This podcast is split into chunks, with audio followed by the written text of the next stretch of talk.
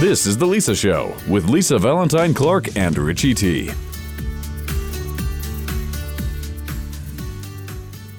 Welcome to The Lisa Show. We often hear about the importance of building a strong foundation, and this principle applies to everything our homes, our habits, and most importantly, in our relationships. A good relationship is the kind that will stand the test of time. It's built on trust and it's built on love. Also, it's built on mutual respect. But what else makes a solid foundation for our relationships?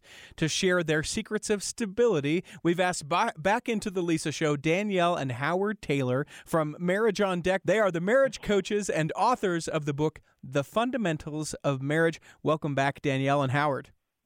Good morning. Thank you for having Thank us. you for having us. All right, uh, Danielle, to you, I would like you to define for me stability as we talk about it in a relationship. What is it? Stability in a relationship has two arms. The first one is the spiritual arm. If you're a spiritual spiritual person or religious person, stability is connecting with your um, uh, religious hierarchy, committing to them, praying, fasting, reading the word, like that type of thing. Mm-hmm. That's the foundation for us if you're a religious person, right? If you're a non-religious person, person, and in addition to religious, basically stability is just getting on the same page, having a foundation. Um, a, a house divided against itself cannot stand. So if we de- develop values and declarations and mission statements and affirmations, things that uh, basically matter most to us and come into agreement with those things and then committing to them, that I think will help couples establish the foundation for stability in their relationship. So how, uh, yeah, Howard, as we're establishing that foundation, uh, what does that look like? We, we, you're coaching a, a, couple that wants to build that foundation. Maybe there's no issues within it.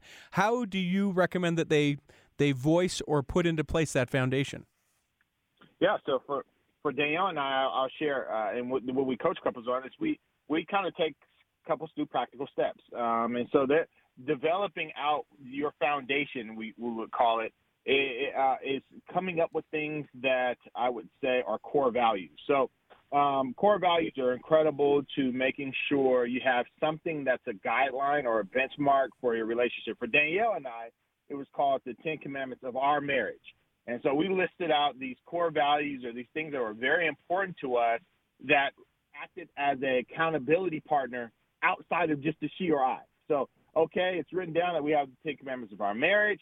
Because we've written that down, which we also do, don't just talk about it, document it somewhere. Mm-hmm. Now, when uh, Danielle or I breach one of those core values or commandments, we use that as the as as, as the judge and jury, right? Okay. Not what Howard thinks now in his current season.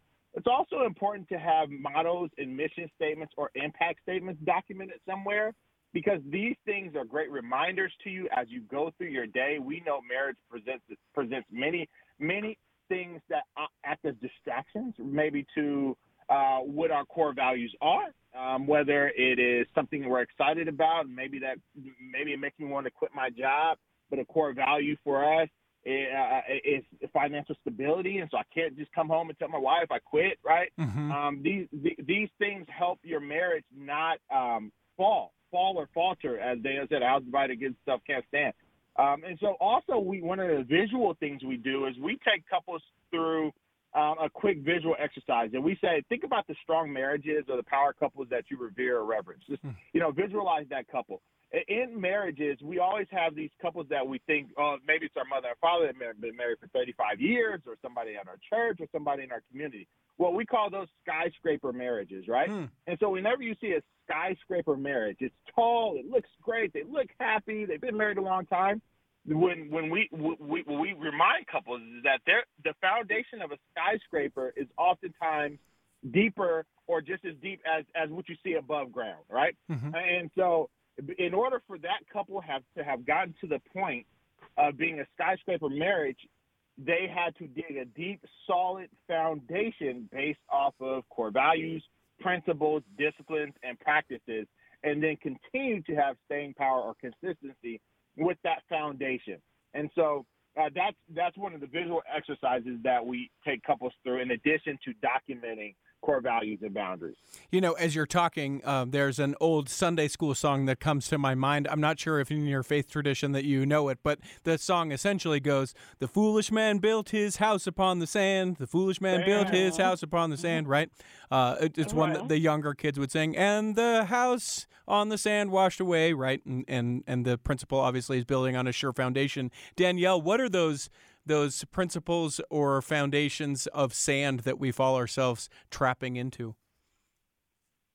I think we find ourselves being trapped into not being prioritizing each other, not being focused on what the mission and value is, not respecting each other, not valuing the time that we have, not appreciating who we are um, as individuals and what we bring and contribute to the to the marriage. I mean, I, I probably could go on and on, but some of those things I think is is some of those things cause us to have a not to not have a firm foundation. Mm-hmm. And so when we start missing the mark, you know, being testy and temperamental and um, not not adhering to the to the goals and the commandments and the vision, like all of those things, I I feel like contribute to having a sand sand under your relationship. Now we're vi- relationship we're visiting with Danielle and Howard Taylor. They are um, marriage coaches, authors of the book The Fundamentals of Marriage.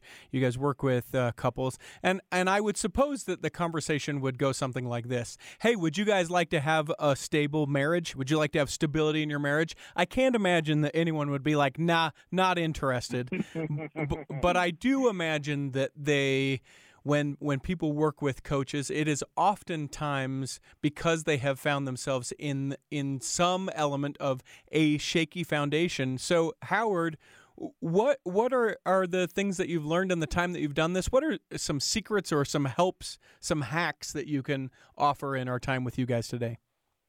Yeah, sure, sure. one one of the things, one hack is just that you mentioned you mentioned it there. Um, we believe that there's safety in the multitude of counselors, and so um, it, it, we think that there's some level of dangers in having an isolated marriage where there's not somebody, whether it's a coach or a marriage mentor, that's been where you're going uh, and that could help you navigate that space. And so um, we encourage all to align themselves with a spiritual marriage coach or a mentor. And the, these individuals, it's important to note, shouldn't just be in your life when you have problems, right? Similar to the sports arena where even though you may be the greatest basketball player, baseball player, or, or, or football player, there's still a coach that helps bring that out of you. And so, very important for marriages, especially those that are new, uh, to tap into a, a mentor or coach. Um, in addition to that, it is all it is always important. You know, and I call it relationship performance evaluation. As you build on stability, you've maybe documented those boundaries that we talked about earlier. How often do you revisit that? And so in the workplace, if you're going to be a stable employee, if you're right and you have a boss that really cares about your growth and succession plan, they sit you down on a periodic basis, whether it's semi-annually or annually, and they go over how you're performing to those boundaries, or for Dale and our Ten Commandments. And so it's very important for couples to document that. Put that on put that on schedule. Mm-hmm. And by putting that on schedule, what it'll allow your couple to your your spouse or your partner to become is your accountability partner. And it, it also because uh, I would say a pitfall to a firm foundation is when you get in the cycle or habit of always pointing out weaknesses mm-hmm. and always nitpicking and all it, it, it, that what that does is it sometimes puts cracks in your foundation Whereas if you have a definitive time to talk about constructive criticism because it's on calendar, first and foremost, the, the, the spouse or partner expects to get some, uh, just like I would in the workplace. I expect to get some constructive criticism. Hmm. But also, it allows for you to meet that constructive criticism with even more praise. We know that a good a good accountability partner or boss or coach, though they're going to give you constructive criticism, they match and balance out that diet equally with praise. And so, two things have a mentor for your marriage as a hack always, and don't just think that it's when you're struggling, and have relationship performance evaluations hmm. as a unique opportunity to grow your marriage and, and, and, keep a firm foundation. One one thing that comes to mind as we're talking, and I love the the visualization of a foundation. Uh, where I live is in a particular neighborhood where there's a tremendous amount of gentrification, or people are tearing down homes and and rebuilding homes, and and so I mm-hmm. wonder in the cases of things like infidelity or financial infidelity mm-hmm. or those things, that's mm-hmm. almost like completely you know, taking out that home, if our relationships are those home, I'm air quoting that. Uh, mm-hmm. Is it sure. is it possible then to to build a home uh, of the same or even better quality in the place where that one once foundation stood, Danielle? Absolutely. Absolutely. Once you identify what the issues are and kind of isolate it, you can focus on rebuilding from the ground up. Howard always talks about a good um, example of a home remodel. You tear it all down, you build down, you tear down the walls, you do all of this stuff, and then you go back and graph out what do I want this home to look like, the home of our marriage. Well, what do we want the upgrades to be? What do we want the, you know, the interior to look like, the exterior to look like? How do we want to rebuild this to become something that we love and are proud of? And so just because you hit a bump in the road doesn't mean it's like, oh, let's just tear the house down and be done. Of course, take the time to build it back up and then look at where the holes were. How did we get to that point to begin with last time so that we can be prepared to fight better against it this time to to ward off um, any type of attacks from the relationship from whatever area they may be to make the foundation secure and strong and stable. So absolutely, you can rebuild it back up to make it exactly the marriage that you need to be. Nobody ha- that you want it to be. No one has a, a perfect marriage per se, but you can no, well right. not per se. Nobody has a perfect marriage, mm-hmm. but you can create a marriage that you are happy with, and that's ultimately what matters most. I, I want to take this example of the home, the being rebuilt, the being renovated, uh, one step further to to just sort of ask around this. Several of us, what we know about relationships is what we gained uh, by observing them in our home of origin. Uh, so I liken that to maybe we've moved into a home and there's a wall that doesn't make sense that's in the middle of our mm-hmm. family room how how do how do we deal with those as we're talking about this stability and this closeness in a relationship? That's that that's awesome. I love that example because when we coach couples, we literally tell them there's a there's a segment after we tell we first have couples define what they want their remodeled marriage or home to look like, right? You using that same example. But then it's very critical when you watch HGTV or all these remodel shows to mm-hmm. open up your marriage by tearing down walls. And so we talk about that tear down process with couples. And we have these couples mutually list out walls that they feel like need to and have to come down in the relationship.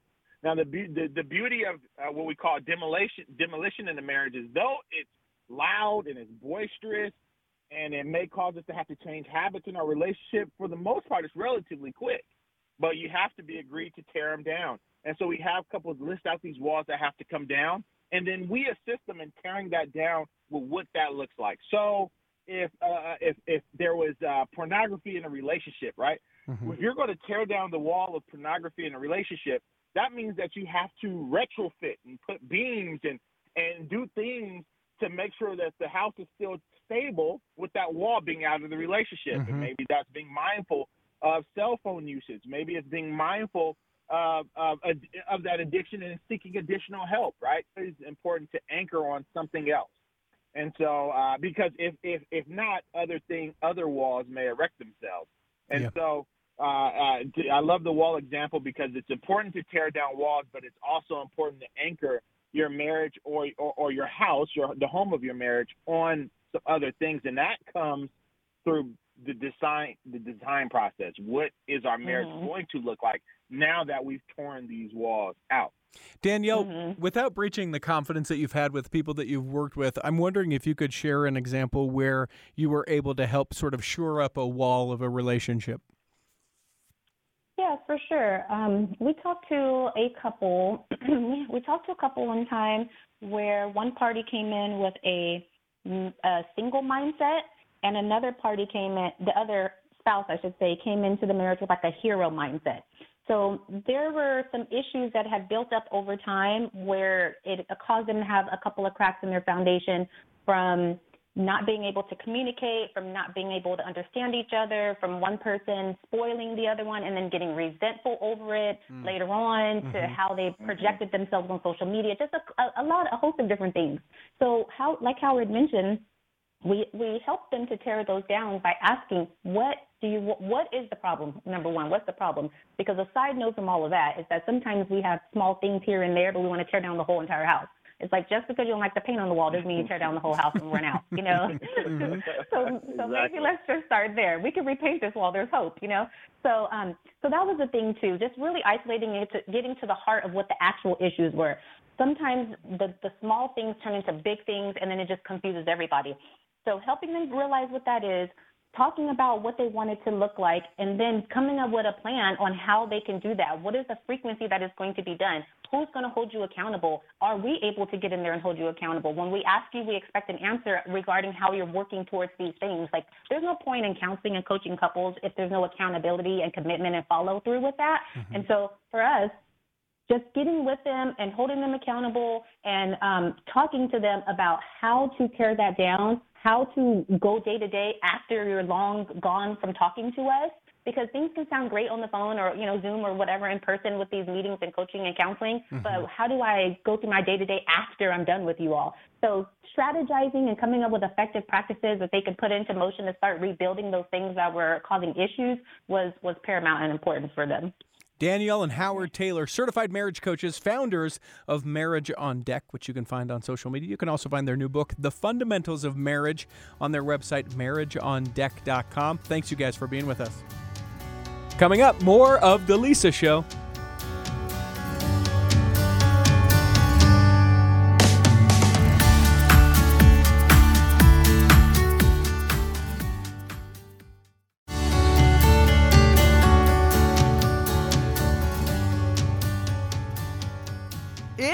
Time for Lisa's Home for the Holidays with the Piano Guys here today. Today we have with us John Schmidt. Welcome. Thank you. And Steven Sharp Nelson. Thanks for being here. Thank you, Lisa. Pleasure to be on the show today.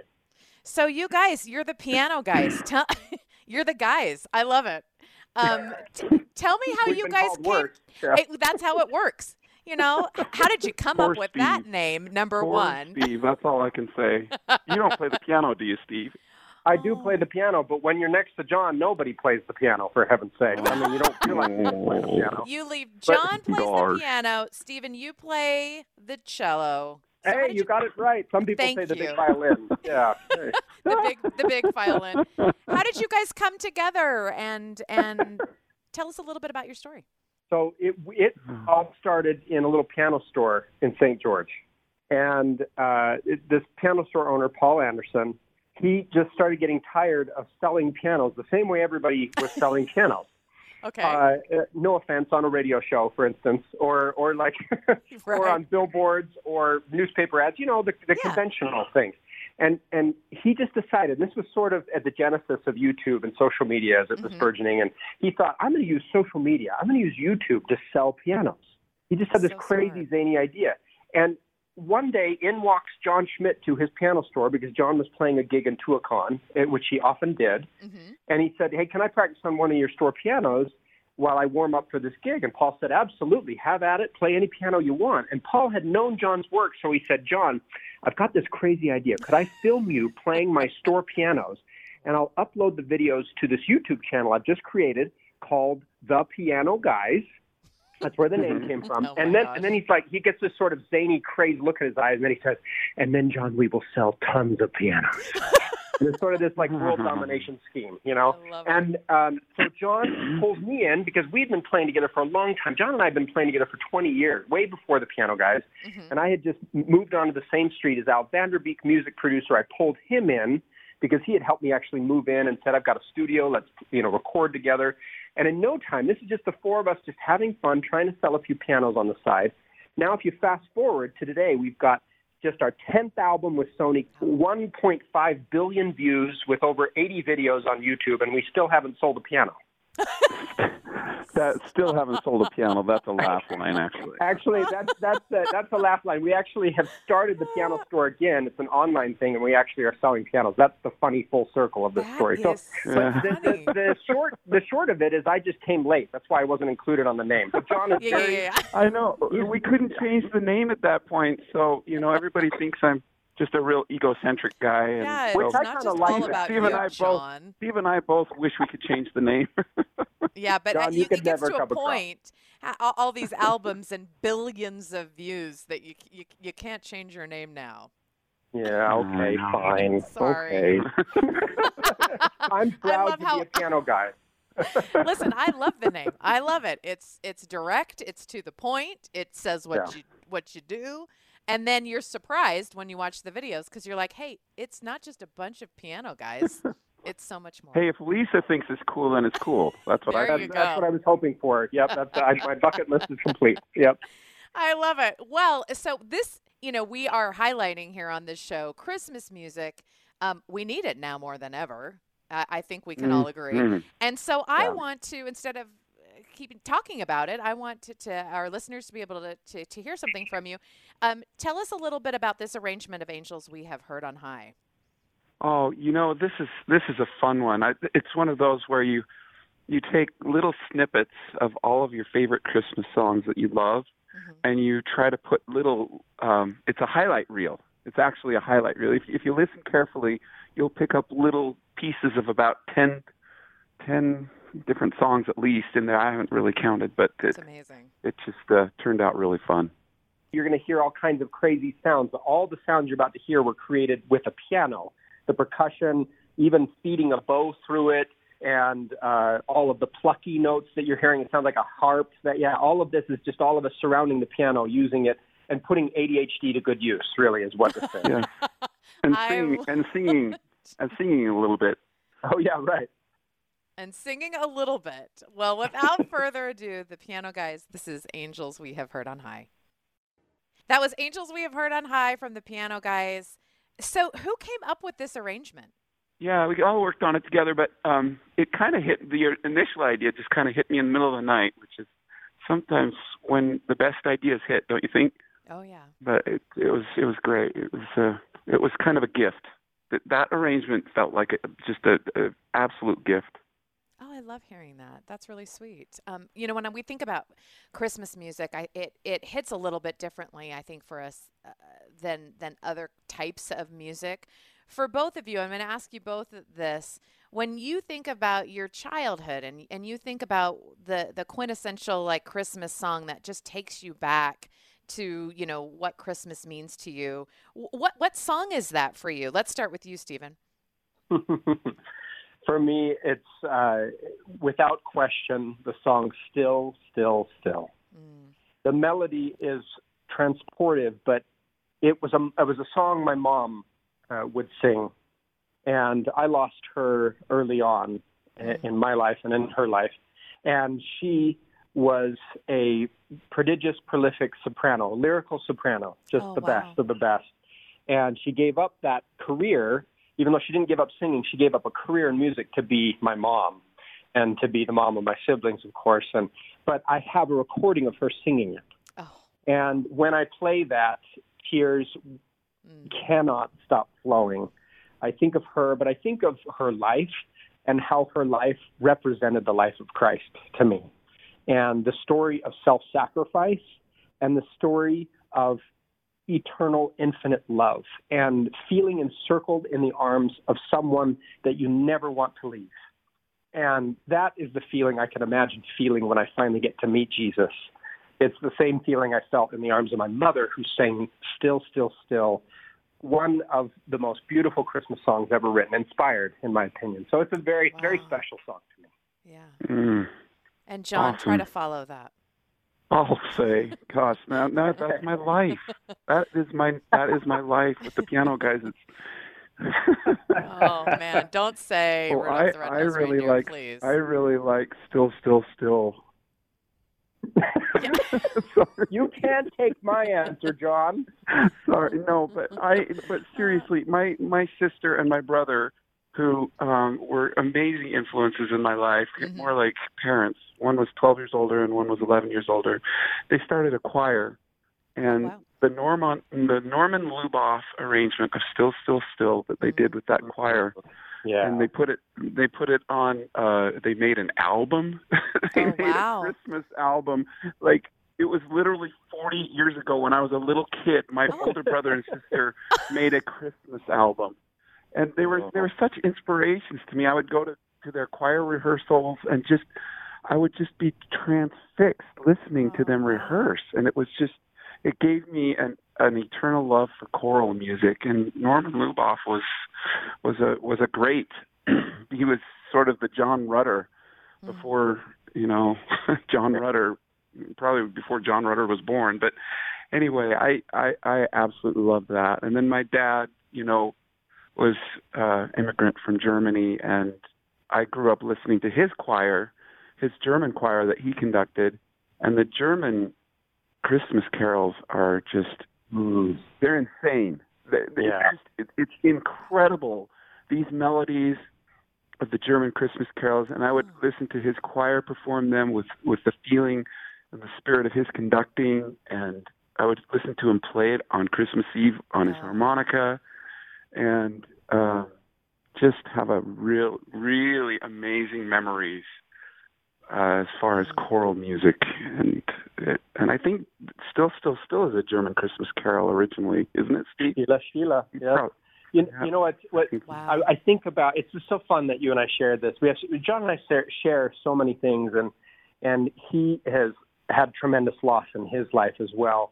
And one of the things that sort of bonded us, even in the beginning, was this moment when I I had lost my mother, and um, John and I went on this little tour. It was kind of laughable to even think about calling it a tour, but we just went sort of on this local thing. And I remember we were sharing the same hotel room, and he just started asking me questions, and I started talking about my mom and how much I miss her. And he starts talking about his sister Roseanne, who passed away far too early as well, and who was just as uh, as incredible as a, of a musician. And we started sharing funny mom, stories too. back and forth. Mm. we we started sharing funny stories back and forth, and we stayed up all night just laughing and crying together. And and that was such a bonding moment for me. And I've never forgotten how John gave his night, gave his is is that night Yeah. for me just to to need I needed that. And I kind of think about this Christmas season. This might be one of the best Christmas carols for us this season because we're not going to have family. We may not have as much family surrounding us, but it might be a quieter Christmas season. And if so, listening to the song Still, Still, Still, perhaps we can reunite with those people that wish they could be with us at Christmas time and think about them and feel them around us. I love that. I so cool, that, that's Steve-O. so beautiful because it is going to be a different Christmas for everyone, and and and for, Yeah. and for a lot of us, this is a this is one of of, of great loss, and so I, I appreciate that, and I think music can can tap into that a little bit um, and help us to express things that we don't otherwise know really how to express.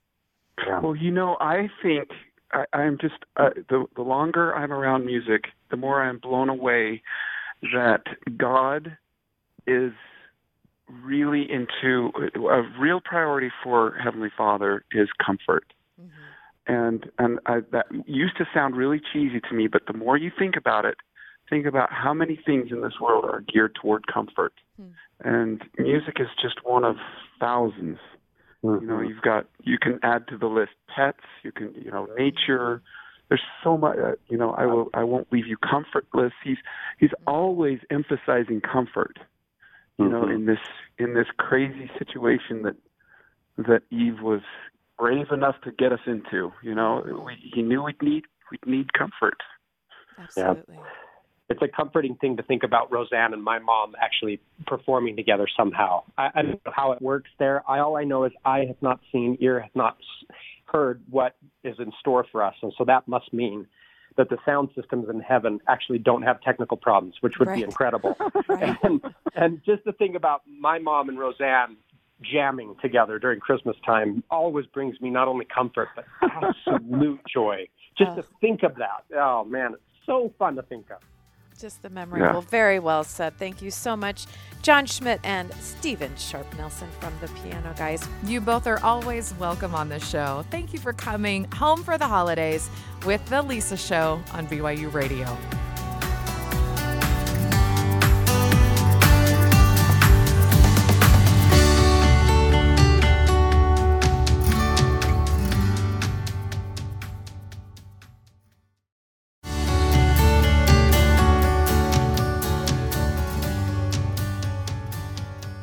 Welcome to The Lisa Show. We talk about parenting a lot on this show and different ways to make it sort of easier, life hacks, if you will. And there's no way around it. It's just hard. Yeah. I mean, we acknowledge that. I Sure. acknowledge that. Uh, my parenting experience has been like these real hills and valleys of of excitement. Like, this is great. I got a new system. This is how we're going to finally get everybody to put their dirty dishes in the dishwasher instead of the sink. Mm-hmm, mm-hmm. And I, li- I like to think of my parenting experience, and I'm being serious. You know, when you, you see, like in movies or on the television after an earthquake, and the little Richter scale needle just goes up and down really Yeah, yeah, fast? yeah. Like, that's how I feel. Like, I'm like, really good, really bad, really good, really bad. Yeah, That's- confident. yeah, yeah, yeah. Doubting every Yeah. choice that I ever made. Yeah, because then there's the moments where you just feel like, I don't know, I don't want to constantly be nagging. My kids' parenting is more than just dishes. It's uh, it's so many things, and then I get overwhelmed, and then I get excited again about like, no, but this is the future, the hand that rocks the cradle. Like, it's a lot and it's overwhelming, and we're all going to take a collective sigh. Yeah, a deep breath, and wondering sometimes not only why it's so confusing, but what we can do to focus in and be really intentional about making those decisions that will have the greatest impact, not only for our kids, but for us too, for that family environment. Well, there exists parenting strategies and advice to help demystify parenting, right? And it can be hard to know which parenting strategy is right for you and your child. And I would also say that along those same lines, every kid's different, Yeah, right? and and say. you are different at different times in your life, and so being able to adjust is part of parenting as ever, uh, as well. And one such prominent strategy is positive parenting. Have you heard of this? Mm-hmm. And so, here to discuss both the positives and negatives of positive parenting. Wait a minute. I know, I'm confused. I know. I like that. Is psychologist and author of the blog The Art and Science of Mom, Dr. En- Emily Edlynn. Welcome, Dr. Edlynn. Thanks for being here. Good morning. Good morning. I'm happy to be here. Can you explain just a basic overview about what positive parenting really is? Yes, so in a very quick nutshell, positive parenting is a philosophy and practice that is emphasizing emotional responsiveness, you know, starting in infancy and really viewing discipline through this lens of firm compassion, um, trying to understand problem behaviors through uh, emotion, what's going on emotionally underneath the problem behaviors. And then another key part of positive parenting that I'll talk more about is Mhm. this idea of viewing our interactions with our children now as part of shaping our whole lifelong relationship with them. No Okay. pressure. So, so I want to ask and pick up a couple things because on a base level, you used a couple words that I want to make sure that people understand. Yeah. Uh, both uh, emotional response as well as firm compassion. Can you kind Yep. of break those down a little bit? Sure. So emotional responsiveness is that idea, you know, starting in infancy is this part of forming a secure, healthy attachment is when our baby cries, we try and figure out what's wrong and help our baby, right? So Right. it's very much just kind of building that emotional rhythm. We start to learn what different cries mean over time. Um, so that's really the idea of emotional responsiveness. And Uh, that and then- kind of firm compassion? Yeah, so firm compassion is also consistent with what we know about parenting that this I don't know, have you heard of authoritative parenting? Yeah. Have I heard yeah. of it? That's So when you say idea- my way or the highway, right? No, that's authoritarian, like Oh. a dictatorship. Yeah. So authoritative is the kind of good approach where you are dis- you are setting limits with your children because limits are very important, but you're Mhm. also within the context of a warm, loving relationship. So Okay. that balance. hmm And so the theory of of, of positive parenting, what's the history of it? H- how widely has it spread um, in the country? So, you know, it looks like it really kind of took shape around early 90s when positive psychology as a field started to pick up momentum. And that idea is really focusing on strengths and, you know, positives rather than illness or problems. Uh, and, you know, I would say just anecdotally, mm-hmm. I see p- positive parenting articles and posts and advertisements more than I do of any other hmm. kind of branded type of parenting. So I'm not sure how to say how widespread right. it's being used, but I think it's very prevalent in our parenting world. So, help us uh, understand what the impact of positive parenting could be for us because I feel like, you know, uh, speaking as a mom who is very involved and wants to be a good parent and and yeah. has gone through, you know, decades of parenting trying to get it right, it can seem overwhelming. Right. All of these different ideas and philosophy. Oh, now we're doing this. Oh, we don't do yeah. that anymore. We do this now. Yeah. And and and it can make you feel sort of obsolete and confused. So, what what are those helpful aspects of parenting, um, uh, positive parenting, that you feel are worth our, our, our time and focus? Yeah, and I, I think you bring up such a good point. It's honestly undermining all of us to try and follow all these trends, right? Right. Because it's so confusing and it's stressful. So I think it's taking things back to basics of parenting, and positive parenting does have elements of that. The whole responsiveness idea that I talked about mm-hmm. is a basic part of parenting. And you know what? Most of us are wired biologically to just do that.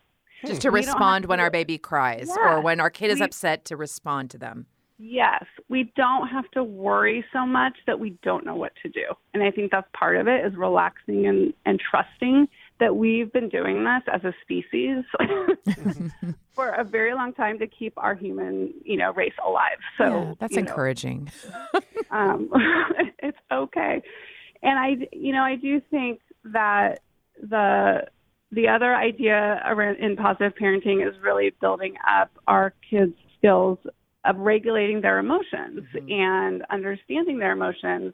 And as a, a child psychologist, I'm a huge fan of that, right? I mean, giving our kids the skills to identify how they're feeling, you know, learn how to express it in a way that's appropriate is a really important life skill that's going to help them manage all kinds of stress in their life. So those are very important oh, yeah. um, aspects. Yeah. We're talking with Dr. Emily Edlynn about the, the the challenges and also the advantages of positive parenting. It's interesting as we as you were talking about the the trends that kind of mm-hmm. come and go within parenting. It also sort of reminds me of diet trends. Oh yeah, like sure. Yeah. At one point, it's mm. the this kind of parenting, and then it's the keto type of parenting. That's obviously a, a, a far fetched example, but it does seem that they come really quick. But this seems to be kind of the steady hold on how to raise kids.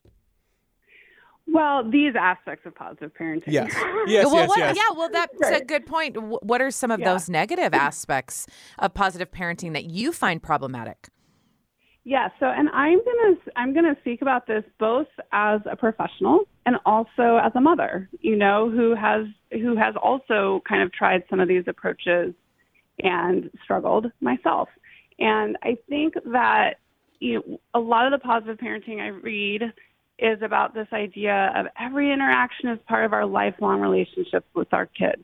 Be kind and loving. There is so much pressure to that. And I think it's totally unrealistic. Like, think about if you're with an intimate relationship with your partner. Is every interaction amazing? No. You know, like, there's going to be those messy times. Yeah. Um, and so I think what ends up happening if we have this pressure of, okay, my three year old is throwing this huge tantrum. I need to stay kind and loving. Right. Um, when you just want to say, knock it off. Stop. Yes. I'm so tired. Like, well, this is the fourth one today. Like, yeah. Can we stop? Um, then we are repressing our own emotion, right? Mm, you know, mm, like the frustration, yeah. you know, we're just pushing it, pushing it, pushing it. And what ends up happening is exactly the opposite of what we want, which is either exploding, mm-hmm. right? Which is you know, then causes more problems. Sure. Or it's that chronic buildup that really, you know, long term ends up being a risk for anxiety and depression. And, you know, especially mothers these days are at a higher risk for developing both anxiety and depression. So I think there's a real balance there of how to also really respect our own emotional experience as we're parenting. Well, because it seems like uh, this idea of positive parenting doesn't leave a ton of room for expressing negative emotions Right. like frustration and anger. How do you what what what do you wish that parents knew about expressing those kinds of emotions um, either in front of their kids or with their kids? Right. So I actually think it can be a really important part of the whole, you know, emotional development of our children for them to see how their behaviors, reactions are affecting our emotions. Yeah. Right. Um, and with some parameters, we don't want to lose control. Right. So, you know, losing control can be scary, and we don't want to scare our children. Right. Um, we also don't want our intense emotion to be so overwhelming they feel like they have to take care of us. Yeah. So those are the two, like go somewhere else to have those Mhm. strong emotions, um, get a break, enlist some support network there. Um, but in terms of kind of the trenches of the day to day interactions with our kids, um, to say, you know, I'm getting really frustrated here. Yeah, I've put And myself in a timeout before, so Yeah. And you know what? That's modeling to them ways to calm themselves down. Hmm. If they, if you're sort of narrating your own experience, it is modeling, Yeah. Hmm. you know, for what they can do when it's their turn. That's it what may take a few years. yeah. right. you, you sit the kids down and you introduce them to mommy's scream pillow, which yeah. Right. all right. So when mom has this pillow Or and dad. she screams into it, that that means she's had quite a bit enough. I'll just say, I just need to take a minute. Yeah. And then I will Yeah. respond in just a moment. Yeah. Just a moment, please. Hold please. yep. Leaves the room. Pretty much. That seems uh, familiar. Yeah, yeah. You know, it, it, it can be overwhelming. You know, as as we as we engage this, we just want what's best for our kids. We just Yeah. want to be the best parents ever. Can we talk a little bit about just giving ourselves a little bit of a break as well? Yeah, that is my mission in my parenting voice out there is Oh. that we need to be nicer to ourselves because we are actually only doing a disservice to our children when we are not. So it's for the sake of parenting actually to really be able to take care of ourselves in meaningful ways, not just you know, have a glass of wine. That's not really, you know, deep enough self care. Um, and you know, I will say, I want, I really want to point out Mhm. that authenticity in our relationships is really important. To be authentic is a way to be close, and again, you know, appropriately. But being real with our kids Right. is part of building this close relationship. And that means making mistakes and yelling every once in a while and having our own little meltdowns, you know, and admitting I'm working on this, you know, Right. having that talk with with our kids. This is something I'm working on. Um, and I think it's really powerful. And don't you feel that this is something uh, that's sort of generationally new or different? Yes. That, a- a- because it feels to me that I sometimes talk to my kids in a, in a way that's different than my my parents would have talked to me, say, or my grandparents would have talked to their parent. You know, I, I feel that that sometimes in our quest to sort of get back to the basics, sometimes we feel like we need Yep. to go back in time. Um, right. And and maybe that reveals sort of like you know a struggle of like oh i shouldn't tell my kids i messed up or but but one Yeah. gift of raising teenagers has given me is is the knowledge of oh they they see everything and they pick up Yeah. on everything and you're not fooling anyone, Anyone. No, no. Um, you know, I would say that in terms of back to basics with parenting, what my biggest gripe with current parenting is how child centered everything has become. Mm. and that is part of it's been you know developing over the last 20 years or so is very child centered focus How much well explain a little bit more about kids. yeah what what you mean by that for those who may be unfamiliar so the amount of time i mean it's been documented research that you know we spend with our kids is like triple what it was in the 70s while we're also working more hours. Yeah. So you put that together. Do the math. And yeah. carry the, the one. Mm-hmm. You know, add the stress as a multiplier. yeah. oh, I like that. and it is a tough, tough combination for us. And I think what I really want to do out there is shift this whole child centered trend back to a more balanced it's not all about the parent and the adult either mm-hmm. but it it's not all about the kids and you know a lot of parenting books it's the whole what's important is yourself in relation to your child mm-hmm. you know and how you're responding to your child and that comes first when i think it needs to be more balanced than that for all of us for the well-being of all of us you know, there will undoubtedly hmm, be wow. people that are listening to this that this really resonates with. Unfortunately, the internet is a vast uh, supply of yes. information, both good and bad. Thank you. What, yeah.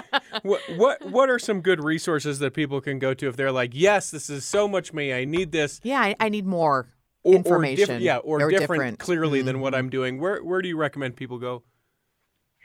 Well, I think for one thing, I'm just going to give a little like if anything ever says this works for everyone, ignore it. I mean, that's just impossible, right? And right. so there are little hints like this is not true of parenting. So I think anything you read, if it appears more balanced and flexible, and if this then that, it's a much more reliable source. Um, and you know, there are like American Academy of Pediatrics is a nice like central, you know, source that I think has good references to other sources for parenting. Um, you know, in my blog, Emily Edlynn PhD dot com, I use a lot of resources in my article posts, um, and mm. I vet anything I put in my articles. So um, I won't. I include anything that has, is sound. Um, mm. So I think it can be very difficult to discern. I also think if you are reading something or trying something with parenting and you are feeling really terrible about yourself, yeah. then that's not working. Yeah. Just abandon ship, right? It's right. just not working. Move on to the next.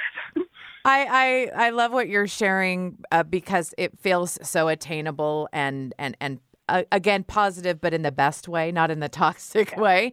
We have just a little bit of time left. In that time i'd love for you if uh, you feel comfortable being able to share an example of a time that you pivoted and changed an idea of how you were parenting um, and and how it was successful.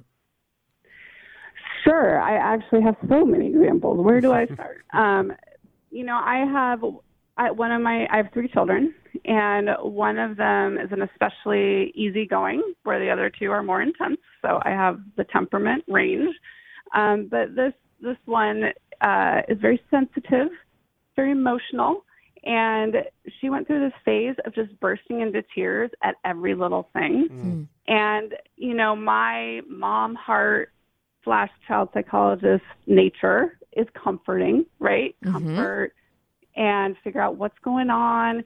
So I did that for a few months, and then I'm like, she keeps just falling apart. And so I I pivoted because honestly, it was kind of annoying. And I don't mean like no, I but I know what you mean. it wasn't serving her. It was annoying the people around her, and I just thought we got. So I just started to pivot to you know what you we got to let some stuff go. Yeah. You can't get upset over every little thing. Let's figure out how to let stuff go. And that was, I never thought I would be saying to my child, let it go, like get over it, essentially. Yeah. yeah. Right. But you know what? I, I noticed the switch, you know, mm. and um, it's part of also, I think what's missing a lot is this idea of how our kids can self soothe, like do their own management. They don't need us to do it all for them. Um, And so for them to build up that confidence that I can figure this out, I don't need to run to mom and dad every time I'm upset or have a problem. Wow. Yeah. Yeah, what a fantastic Wow. story. Thank you for sharing that I with appreciate us. Appreciate your vulnerability. Dr. Emily Edlynn is a psychologist and author of the blog The Art and Science of Mom. You can find it online in addition to uh, more great positive parenting information. Her blog is Emily Edlynn with two N's, PhD.com. Thank you for listening to The Lisa Show. We'll be right back.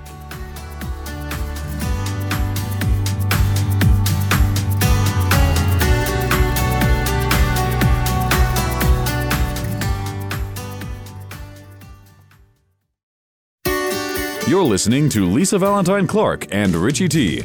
It's The Lisa Show.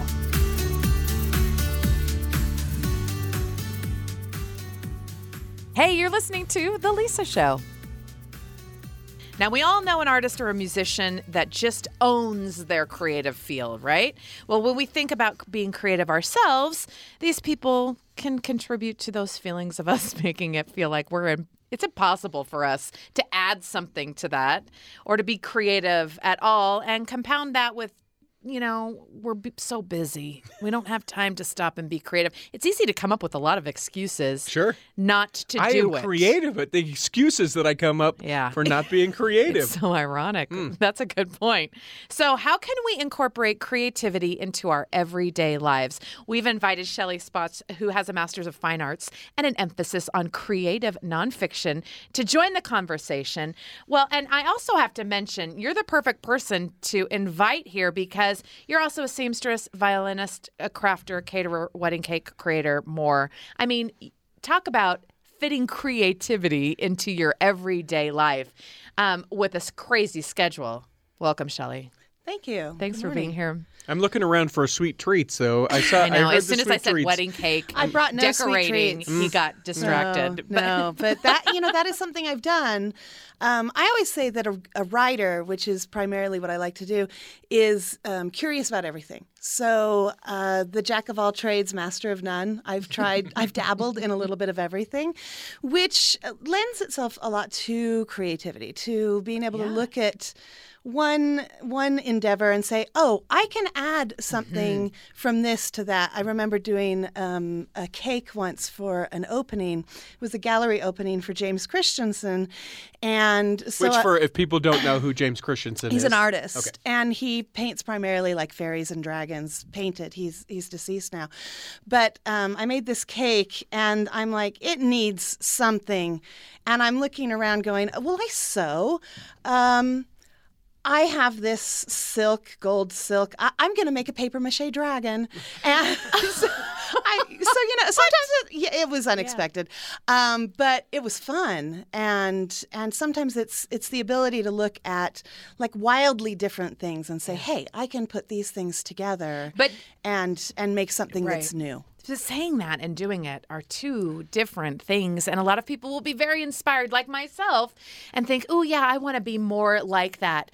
But creativity, when we are looking at it from the outside, can seem so daunting and, and like it requires. I don't know, so much time. How, how can we be more like you and just incorporate and just say, I'm going to figure it out? I think part of that is just a willingness to try anything. I think also a part of it is getting over the fear of being judged for what we're trying. Mm. Because a lot of the roadblocks to our cre- creativity comes when we're unwilling to try because it might not be as good as something that someone else is doing. Mm. So I think that's one thing that's a problem. I think the other thing that's a problem is that we have certain expectations for creativity. Creativity looks like art, creativity looks like music, creativity looks like this type of thing. And and that's not always true. For my oldest three children, I know um, they are all in theater. And so for my oldest son, creativity looks like um, mapping a lighting uh, schedule for a show, even a show he's not doing, because that's fun for him. He'll be like, if I were to do this show, this is what I would do, oh, or wow. playing with sound. And that is creativity for him. And then along comes my fourth child, who is a towering giant of a 16 year old who plays football. Mm. And, and all the way through junior high, he was in plays. And he, he's like, I, can I just play football? like, well, try this thing. It's creative. It'll help, right? And so uh, we made a deal with him that in the ninth grade he could he could play football. His brain would be mature enough that he could make that decision, and he started doing that. He loves it. He is passionate about it, and I realized sitting and listening to him one day just go on for 20 and 30 minutes about football plays and mom then we do this and mom then we do this and if we did this then this person would not be able to get by us and i realized that for him that is creativity. Hmm. and it looks different. So we have to be able to be open to the fact that we are not all creative in the same way. Yeah. and that's okay. So so our creative outlets might come in different places in different spaces. My father loves to garden and get out into his yard. And for him that is like a creative expression. And nothing sounds worse to me than spending a july day out in the yard weeding under a hot sun. And and i i'm like i will be inside writing about you weeding that's Right. that's what I'm gonna do. I, I will have my cold drink and, and my computer. So th- yeah, this this idea that that creativity all has to be the same is just sort of against the very nature. Well, I love that you're starting this conversation really with this almost like caution don't compare yourself. Like the output of it how you do it how you express it. Don't overthink it and don't compare yourself to other people. And yet I, I feel like you really hit the nail on the head because that's what stops most of us whether it's conscious or unconscious from from doing that. Um, and, and another element of this conversation that I really want to get your perspective on is this idea of like inspiration when you have to feel inspired or or have a creative muse and uh, talk about your perspective on what what you've learned. Right. So this is something that's been handed down to us like as long ago as the ancient Greeks, right? The creativity is something that is bestowed upon you by some outside source. We're not responsible for our own creativity. We're waiting to be struck by the inspirational lightning bolt, right? Mm-hmm. I can count exactly one time in all of the times I've written anything that I feel like I've been struck by this inspirational, you must write this thing right now. A lot of creativity comes down to work, first of all, and a lot of it comes down to exploring your own creative process and knowing what works for you. I had a writing teacher when I was an undergrad who just expounded at length upon the beauty of 5 a.m. You will be the most productive writer you have ever been if you can get up and you can write at 5 a.m. And I tried, and I'm like, my alarm is set for 4:45. I am getting up. I am, and it just does not work for me. And for me, creative creative times are two in the afternoon or two in the morning, mm-hmm. and so it looks very different. So it is exploring your own process, not relying on what someone else is saying, and also seeing creativity as a process, not a not like an instant. So you're not being struck by something, but you're engaging in in what makes you feel creative, the times, the places, and trying different places. You know, I tell my writers, go write in a coffee shop. Yes, that's like the picture of a writer, but try a park, try your living room, try your bedroom, Yeah. try all of the different spaces and see what works for you. Try with different types of music on. Um, I accidentally realized that when my kids were little and I was trying to write, I would I would put a hair, pair of noise blocking headphones on and I would put the same soundtrack on every time. Hmm. So because it just blocked out the noise Yeah. and it was a it was there were no words and I could concentrate. And what I realized once a couple of years later, one of the songs from that soundtrack came on and I was like I must go right. And I had accidentally created this space where when I got into that space and was listening to that thing, my brain went, "Oh, it's time to be creative now." So, so let's go do the thing that you always do when you listen to this. It's like Pavlovian. Yeah, it, it almost is. You have to work with your brain and say, "Okay, brain, now is the time to be creative. What are we doing?" Interesting. We're talking with Shelly Spots about uh, being able to find creativity uh, in our everyday life, being able to create those moments of creativity, which is one thing that I would like to go a little further at. I think people listening are like, yeah, we need to be more creative, or have, at very least have the desire to do it, and then. Real quick, they become their biggest roadblock, right? They go, yeah, creative. Oh, kids, this, spouse, this. You know, I really oh, ought to clean the this. kitchen Yeah, yeah, first yeah. before I sit Like, down. l- we will come up with anything to not be creative. You mentioned with particular uh, with writing, like, hey, go to a different place and, and be able to work out that exercise. Is there just a general creative, um, maybe uh, moment creation that you could give us, or some sort of idea? If we're struggling with creativity, mm. it's not necessarily writing, but just creativity in general that we can go do. I think uh, play comes into it a lot, looking at things from a different perspective, from a more playful perspective, where we can look and say, okay, uh, there are these certain expect- expectations on my time. Mm. I have to take care of kids. I have to take care of work. I have to take care of home. But how can I do it in a manner that brings creativity in what I'm already doing? Mm.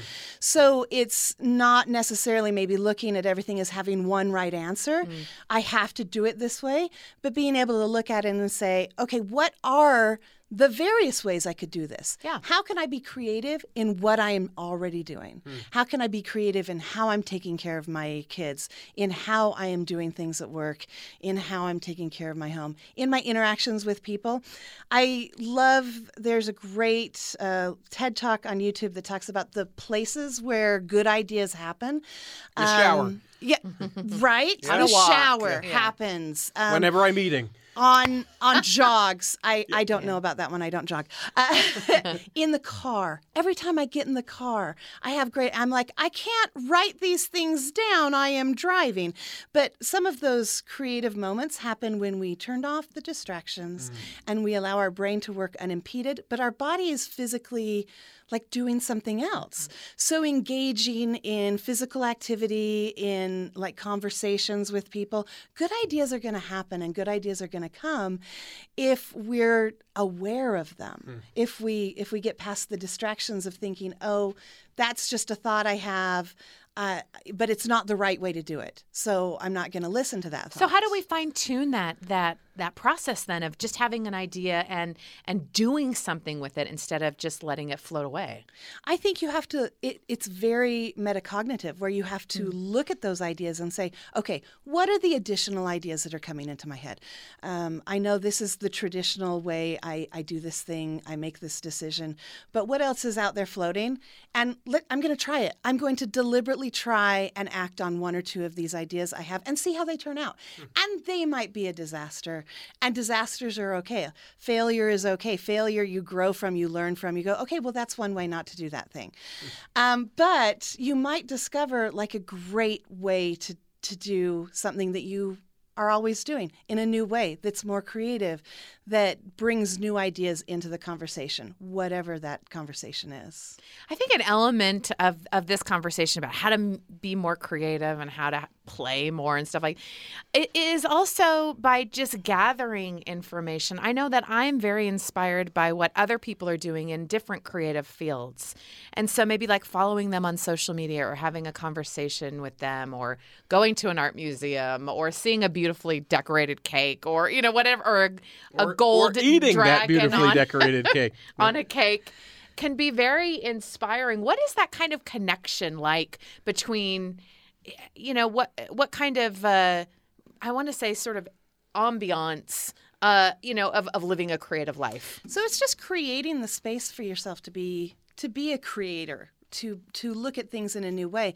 I love to take my classes out of the classroom and you know, we're going to meet on the quad today and and we're going to have a class discussion or we're going to go to a museum or mm-hmm. we're going to go down by a duck pond and do what we have to do it's getting out of your usual spaces because one of the things that we have to do is we have to realize that the raw material we put into our brains is what we have to work with.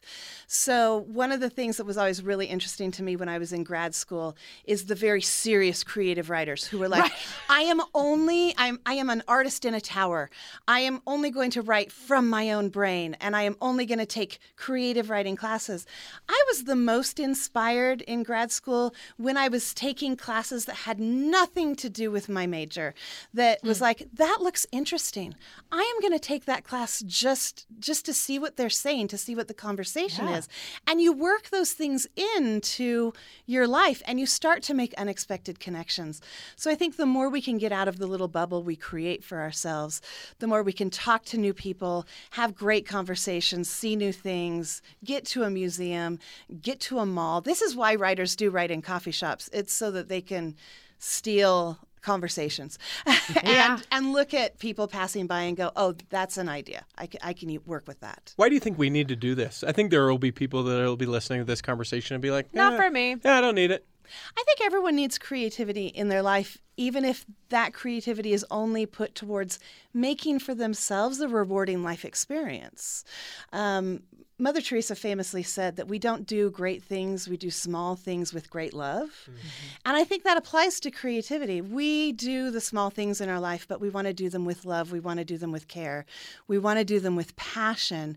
And so, if we can bring creativity into the small things that we do every day, we can we can make a difference in how we feel about our life and how we're living it.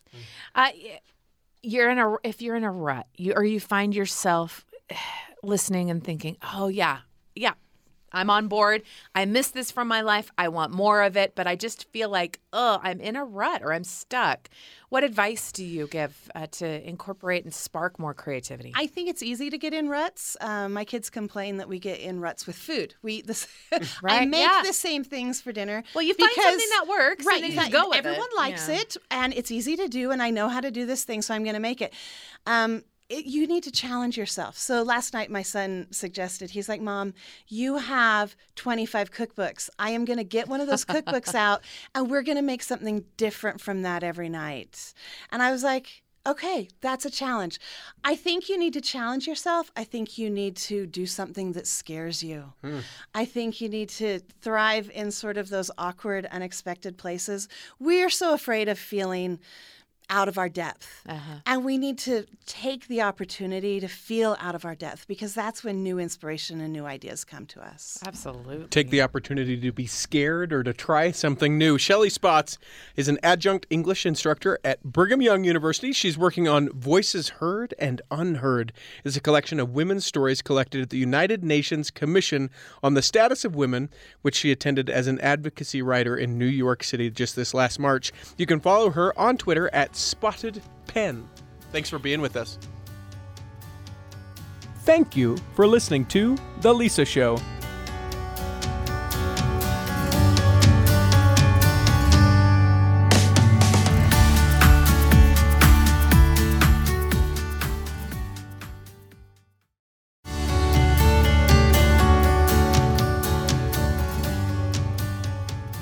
It's time for Lisa's Home for the Holidays with the Piano Guys here today. Today we have with us John Schmidt. Welcome. Thank you. And Steven Sharp Nelson. Thanks for being here. Thank you, Lisa. Pleasure to be on the show today. So you guys, you're the piano guys. Tell, you're the guys. I love it. Um, t- tell me how We've you guys came. worse. Yeah. It- that's how it works. You know, how did you come Poor up with that name, number Poor one? Steve. That's all I can say. You don't play the piano, do you, Steve? I do play the piano, but when you're next to John, nobody plays the piano, for heaven's sake. I mean, you don't feel like you play the piano. You leave. But- John plays the piano. Steven, you play the cello. So Hey, did you got it right. Some people Thank say the you. big violin. Yeah. Hey. the big the big violin. How did you guys come together and and tell us a little bit about your story? So it it all started in a little piano store in St. George, and uh, it, this piano store owner, Paul Anderson, he just started getting tired of selling pianos the same way everybody was selling pianos. Okay. Uh, no offense, on a radio show, for instance, or or like, or on billboards or newspaper ads. You know, the the Yeah. conventional things. And and he just decided this was sort of at the genesis of YouTube and social media as it was Mhm. burgeoning. And he thought, I'm going to use social media. I'm going to use YouTube to sell pianos. He just had this So crazy smart. zany idea. And one day, in walks John Schmidt to his piano store because John was playing a gig in Tuacahn, eh, which he often did Mm-hmm. and he said, "Hey, can I practice on one of your store pianos?" while I warm up for this gig. And Paul said, Absolutely, have at it, play any piano you want. And Paul had known John's work, so he said, John, I've got this crazy idea. Could I film you playing my store pianos? And I'll upload the videos to this YouTube channel I've just created called The Piano Guys. That's where the name came from. Oh and then gosh. and then he's like he gets this sort of zany, crazed look in his eyes, and then he says, And then John, we will sell tons of pianos. and it's sort of this like world domination scheme, you know. I love it. And um, so John pulls me in because we've been playing together for a long time. John and I have been playing together for 20 years, way before the Piano Guys. Mm-hmm. And I had just moved onto the same street as Al van der Beek, music producer. I pulled him in because he had helped me actually move in and said, "I've got a studio. Let's you know record together." And in no time, this is just the four of us just having fun, trying to sell a few pianos on the side.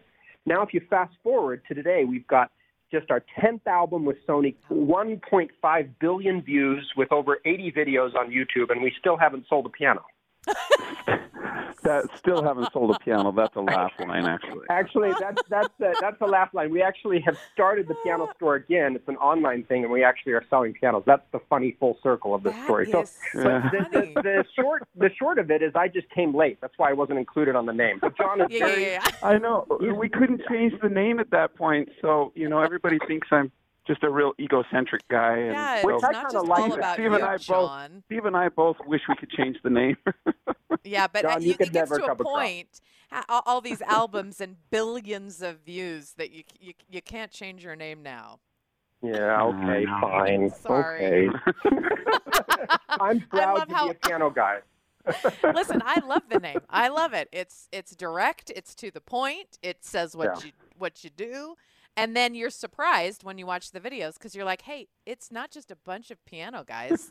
It's so much more. hey, if Lisa thinks it's cool, then it's cool. That's what I. That's, that's what I was hoping for. Yep. That's I, my bucket list is complete. Yep. I love it. Well, so this, you know, we are highlighting here on this show Christmas music. Um, we need it now more than ever. I, I think we can all agree. Mhm. And so I Yeah. want to, instead of keeping talking about it, I want to, to our listeners to be able to, to, to hear something from you. Um, tell us a little bit about this arrangement of Angels We Have Heard on High. Oh, you know, this is this is a fun one. I, it's one of those where you you take little snippets of all of your favorite Christmas songs that you love, Mhm. and you try to put little. Um, it's a highlight reel. It's actually a highlight reel. If, if you listen carefully, you'll pick up little pieces of about 10, 10 different songs at least in there. I haven't really counted, but it It's amazing. it just uh, turned out really fun. you're going to hear all kinds of crazy sounds. But all the sounds you're about to hear were created with a piano.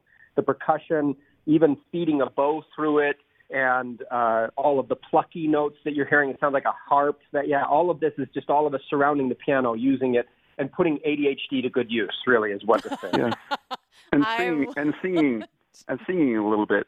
Oh yeah, right. And singing a little bit. Well, without further ado, the piano guys, this is Angels We Have Heard on High. That was Angels We Have Heard on High from the piano guys. So, who came up with this arrangement?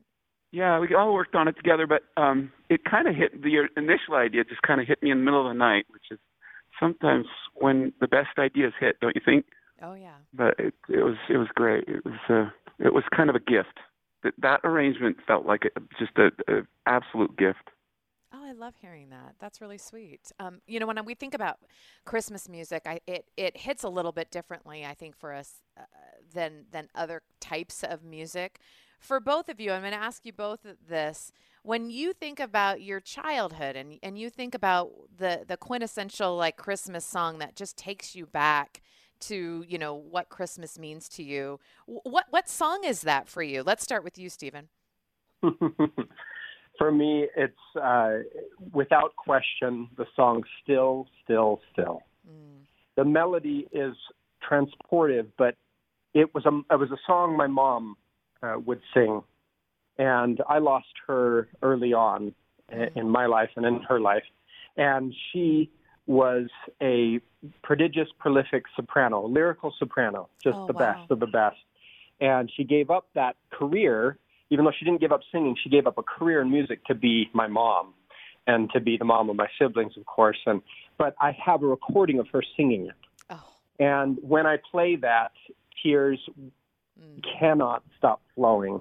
I think of her, but I think of her life and how her life represented the life of Christ to me.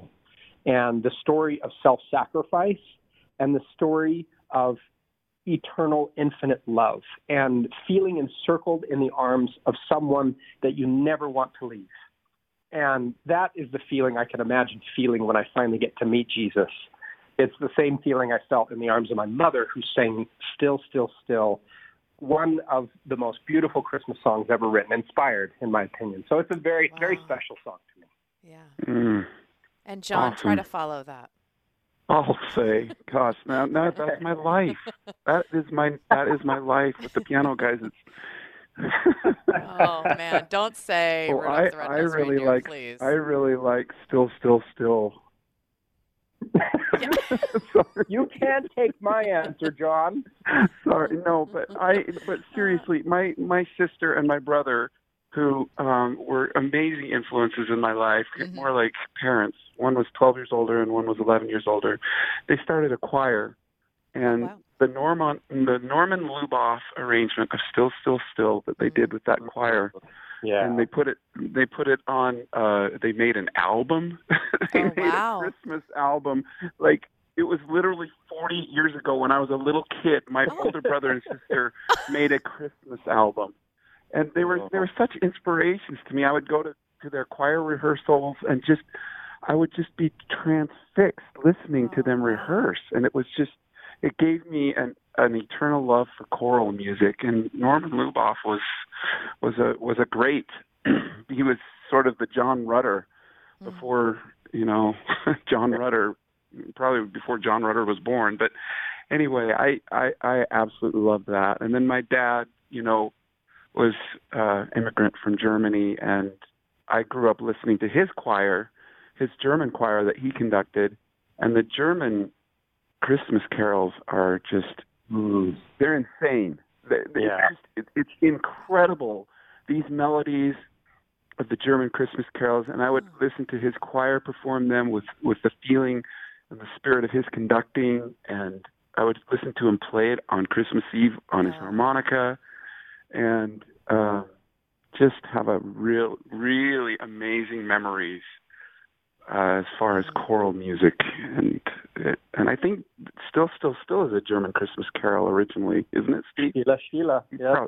You, yeah. you know what? What wow. I, I think about? It's just so fun that you and I shared this. We have John and I share, share so many things, and and he has had tremendous loss in his life as well.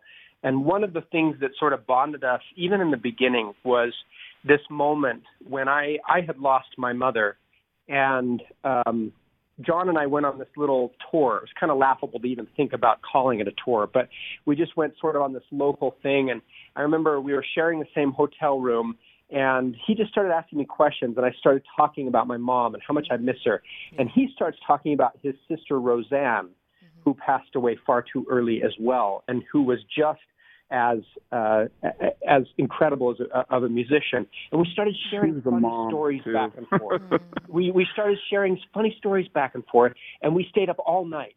Wow. Just laughing and crying together, and and that was such a bonding moment for me, and I've never forgotten how John gave his night, gave his is is that night yeah. for me just to to need. I needed that, and I kind of think about this Christmas season. This might be one of the best Christmas carols for us this season because we're not going to have family. We may not have as much family surrounding us, but it might be a quieter Christmas season. And if so, listening to the song Still, Still, Still, perhaps we can reunite with those people that wish they could be with us at Christmas time and think about them and feel them around us.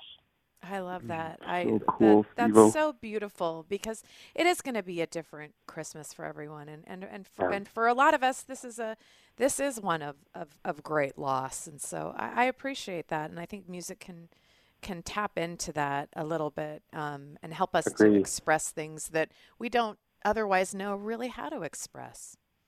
Well, you know, I think I, I'm just uh, the the longer I'm around music, the more I'm blown away that God is really into a real priority for Heavenly Father is comfort. Mm-hmm. And and I, that used to sound really cheesy to me, but the more you think about it, think about how many things in this world are geared toward comfort. Hmm. And music is just one of thousands. You know, mm-hmm. you've got you can add to the list pets, you can you know nature, there's so much. Uh, you know, I will. I won't leave you comfortless. He's he's always emphasizing comfort. You know, in this in this crazy situation that that Eve was brave enough to get us into. You know, we, he knew we'd need we'd need comfort. Absolutely. It's a comforting thing to think about Roseanne and my mom actually performing together somehow. I, I don't know how it works there. I, all I know is I have not seen, ear has not s- heard what is in store for us, and so that must mean that the sound systems in heaven actually don't have technical problems, which would Right. be incredible. Right. and, and just the thing about my mom and Roseanne jamming together during Christmas time always brings me not only comfort but absolute joy. Just to think of that, oh man, it's so fun to think of. Just the memory. Yeah. Well, very well said. Thank you so much, John Schmidt and Steven Sharp Nelson from the Piano Guys. You both are always welcome on the show. Thank you for coming home for the holidays with The Lisa Show on BYU Radio.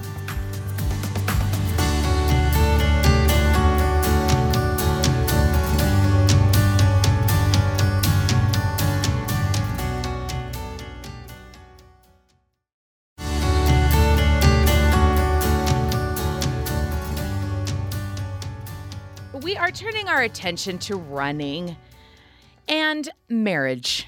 You know, because they both go hand in hand, don't they? I mean, if you're planning to get married in New York, you might be lucky enough to have some surprise guests in your wedding pictures. The Wedding Hashers. Now, have you heard this? They're a group of runners who run past the Brooklyn Bridge and take pictures with as many wedding and recently married couples as possible. Uh, but don't worry about them ruining your wedding aesthetic. Oh, no, no, no, no. They've thought of everything. The runners wear custom made tuxedo running shirts, so they just fit right in. Now, Mark Alterman and his fellow uh, wedding hashers, Dave, also join us today to share their experiences about running into couples and taking pictures. Welcome, Mark. Thank you very much, Lisa. Thank you very much for having us. You bet, and welcome, Dave. Good morning. Okay, so I gotta, I gotta ask you. Uh, you know, this idea of it's a pretty specific one, right? Run past the Brooklyn Bridge, take as many pictures with as many wedding and recently married couples. Who came up with it? Where did you get this idea? Well, it kind of happened organically. Um, a group of us, maybe about four years ago, a work group of us, uh, kind of formed just a little uh, after work and lunchtime little running club, and uh, so we go on a, on a, on uh, our regular runs, and the run takes us through Brooklyn Bridge Park, uh, which offers really a great view of the Brooklyn Bridge, the Manhattan Bridge, the whole Lower Manhattan skyline, the Freedom Tower.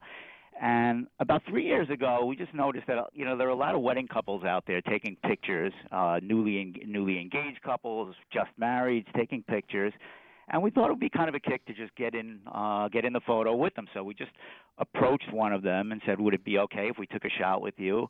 And we did, and they they thought it was great, and uh, and we thought it was great, and that's kind of how it was born. And uh, you know, from, from you know from there, uh, we've been doing we've been doing this ever since. This is kind of a, a staple of our runs now. Was it uh, awkward at all? It was kind of awkward because, like you mentioned in the introduction, um, we didn't have at the be- at the very beginning. This was a regular run, so we didn't have any tuxedo T-shirt or anything like that. You were not prepared for We a photo. all because this wasn't even a thing at that point. Right. So, uh, uh, you know, when we first approached them, they looked at us a little bit strangely. Uh, but then when we took the pictures, you know, it was all very congenial, very friendly, and they really, uh, you know, they enjoyed it. And usually, the couples, just as this one did, had their wedding photographer with them, and they usually get a shot with their, you know, with their wedding, uh, with their with their cameras too. Sure. So we like to think that we're in a lot of uh, a lot of wedding albums out there as well. And, and the name Wedding Hashers. What is? Why did you come up with this one? Uh, well, it's kind of kind of a little bit of a takeoff on wedding crashers, Right. obviously. Yeah. Um, and the wedding hashing is kind of a thing uh, that involves really, uh, which we don't do, uh, running and drinking, and, and it's kind of like scavenger hunting and, Mhm. and things of that nature. So wedding ha- uh, so hash running hashing is actually a thing. So we kind of uh, integrated the two of those together, crashing and hashing. So, uh, is it specifically just weddings? Have you have you crashed other uh, celebrations? Well, we've done we've done quinceañeras. Uh, uh, we've done uh, proms. I mean, we've done a, many proms in uh, in in June, uh, and any you know anytime we see something formal going around, we, you know we'll try to we'll try to get in on that. We're Anyone actually- dressed up? exactly, exactly. So we kind of run with kind of like a, a, a our heads kind of on a swivel, just looking around. You know, if we, we, especially looking for white. So if we see, you know, looking for wedding gowns and things like that. But if we see any, uh, you know, anything going on with some, you know, bright colors, things like that, we kind of head that way. We like to think of it. It's like it's kind of like hunting or fishing, except you know the prey out there are the wedding couples. But the good thing about it is they're happy to be caught. Also, everybody's Right. happy in the end. Well, you're giving them a great story, aren't you? We like to think we are. Like, oh my Um, gosh, you guys, the craziest thing happened. We were taking, you know, Yeah.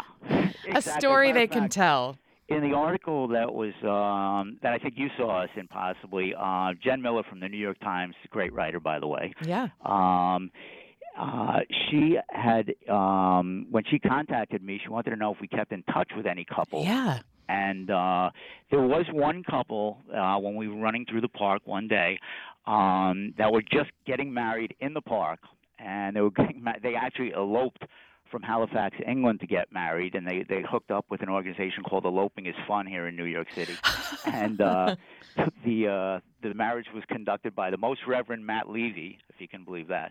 Um, anyway, and they, he did a he did an excellent job on the ceremony. but we kept in touch with with, with uh, the couple, uh, Daniel and and uh, Danielle and James Ellerby, and uh, you know after the marriage. But what happened was they had actually asked us. You know, we asked them. You know, we do we did our usual stick. We asked stick. We asked them if we could uh, take a photo with them, and they said, "Well, you know, we don't have any witnesses to the wedding. Would you guys mind being the witnesses?"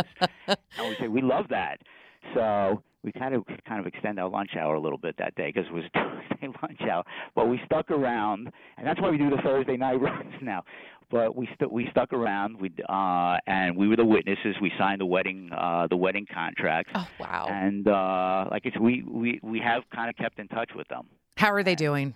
They're great, actually. As and Danielle, actually, a couple of weeks ago, um, she sent me a picture of us on their refrigerator, and she said, "That's the, the question that they get about their wedding. The most often asked question about their wedding is, who are these guys in the tuxedo T-shirts?" Oh, I'm sure. Yeah. Oh, I love it. Now, when you talk about you guys, how many of of there are you? There's five of us. Uh, it's myself and David, David Louie, who um, who's with me today. Uh, Yemi Kahende, Rich Freeman, and Tracy Cooper. And and that's so, how cool. long have you guys been running together?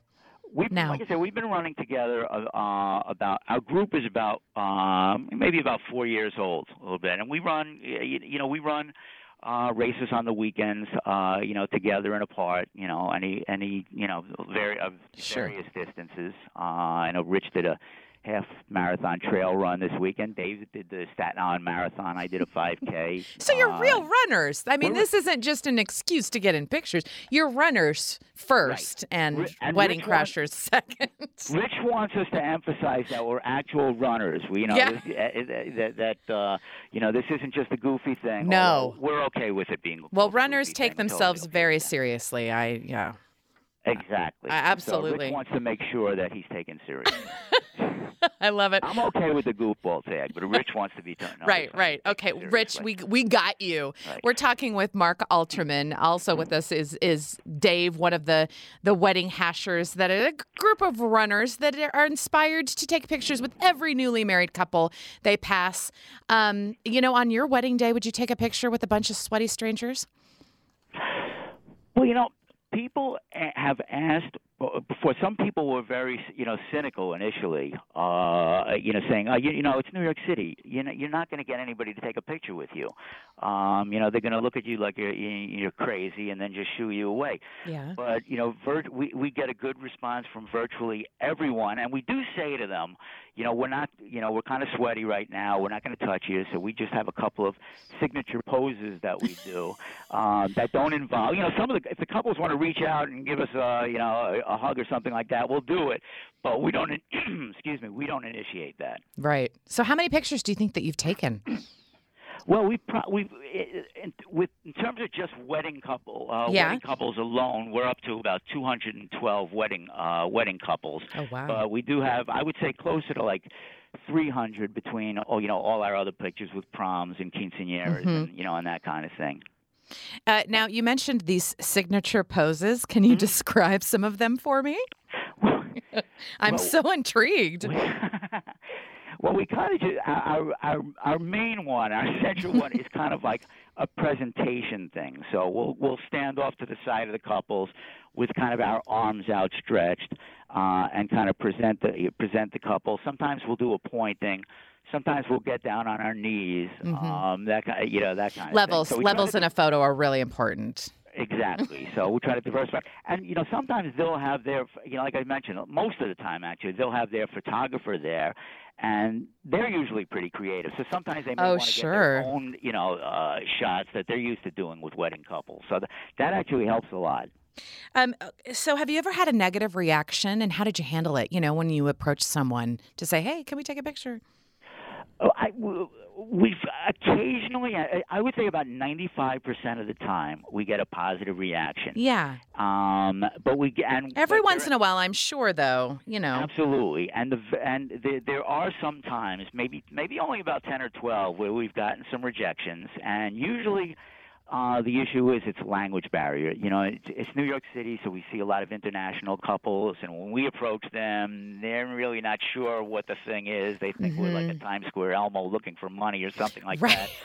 that. um, um, occasionally, we'll interrupt the photographer when he's really trying to catch a sunset shot or something like that, and they don't want to miss that opportunity. Oh, sure. Um, so that's you know that might be a problem. And very occasionally, say one or two times, the couple have been worried about where the picture may end up. You know, Oh. it may end up somewhere in a you know on a place on the internet where they you know where they're not Mhm. uh, you know w- w- they're not they're just not sure of the uh, uh, of uh, the the place that Yeah, uh, where it will land. eventually reside. And so I under, so we understand that. And David, I think, is much.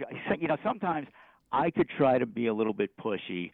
I think Dave, maybe you speak to this, but Dave automatically just says, uh, "Let's go." I mean, Yeah. they don't want to take a picture. Let's go. Uh, n- now that you told us that you had a little feud with Tom Hanks, the actor, and I need to know what that's all about. Okay, I would I I I, I wouldn't say so much a feud because Tom doesn't even know um, that there's a, actually a thing going Sure. on. But very early on, when we started take, uh, taking the pictures, uh, you know, and, and posting them on our Facebook page, this is even before we had an Instagram uh, uh, place. Um, one one weekend, we're looking in the newspaper, Mhm. and we see a picture of Tom Hanks, who happened to be jogging uh, in Central Park, and and ran into a couple. And this was after we started doing this, and then um, I took a selfie with them. Now, first of all, we don't take selfies. Yeah, So come on. ask- no, You're professionals. no, I, obviously. But then we're thinking to ourselves, you know, Tom Hanks doesn't have enough going for him. You know, Yeah, right. And he's got to now horn in on act. I mean, this is our, this is the only stick we have, and Tom Hanks is getting yeah. involved. Right. Come on, now, Tom. Hanks doesn't know. We didn't try to contact him or anything, Right. and it looked like he was one and done. It looked like he was a beaten man and Sure. recognized it.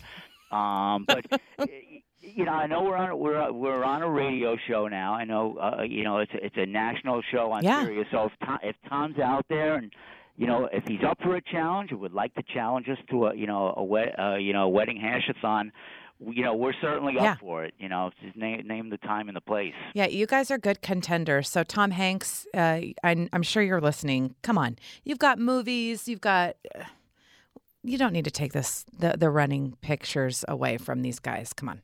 Exactly. Yeah, I'm I'm with you. The man's got a lot on his plate. He's got a lot going on. Yeah. Bless him. And Okay. this is not, a, you know, for us, this is really one, you know, one of the central parts of our lives. I mean, this is a, really a sidelight for Hanks. I right. the central part of your life versus a side One of the thing. central ones. Exactly. My wife's going to kill me if I say it's the central. Well, you know, you uh, this has got to have uh, um, uh, impacted. You know, it, it's not only the way that you exercise. It's kind of a it's a fun social experiment. It's a way to get together with friends. Ha- has it impacted your running? I mean, do do you take your running less seriously now, or even more seriously?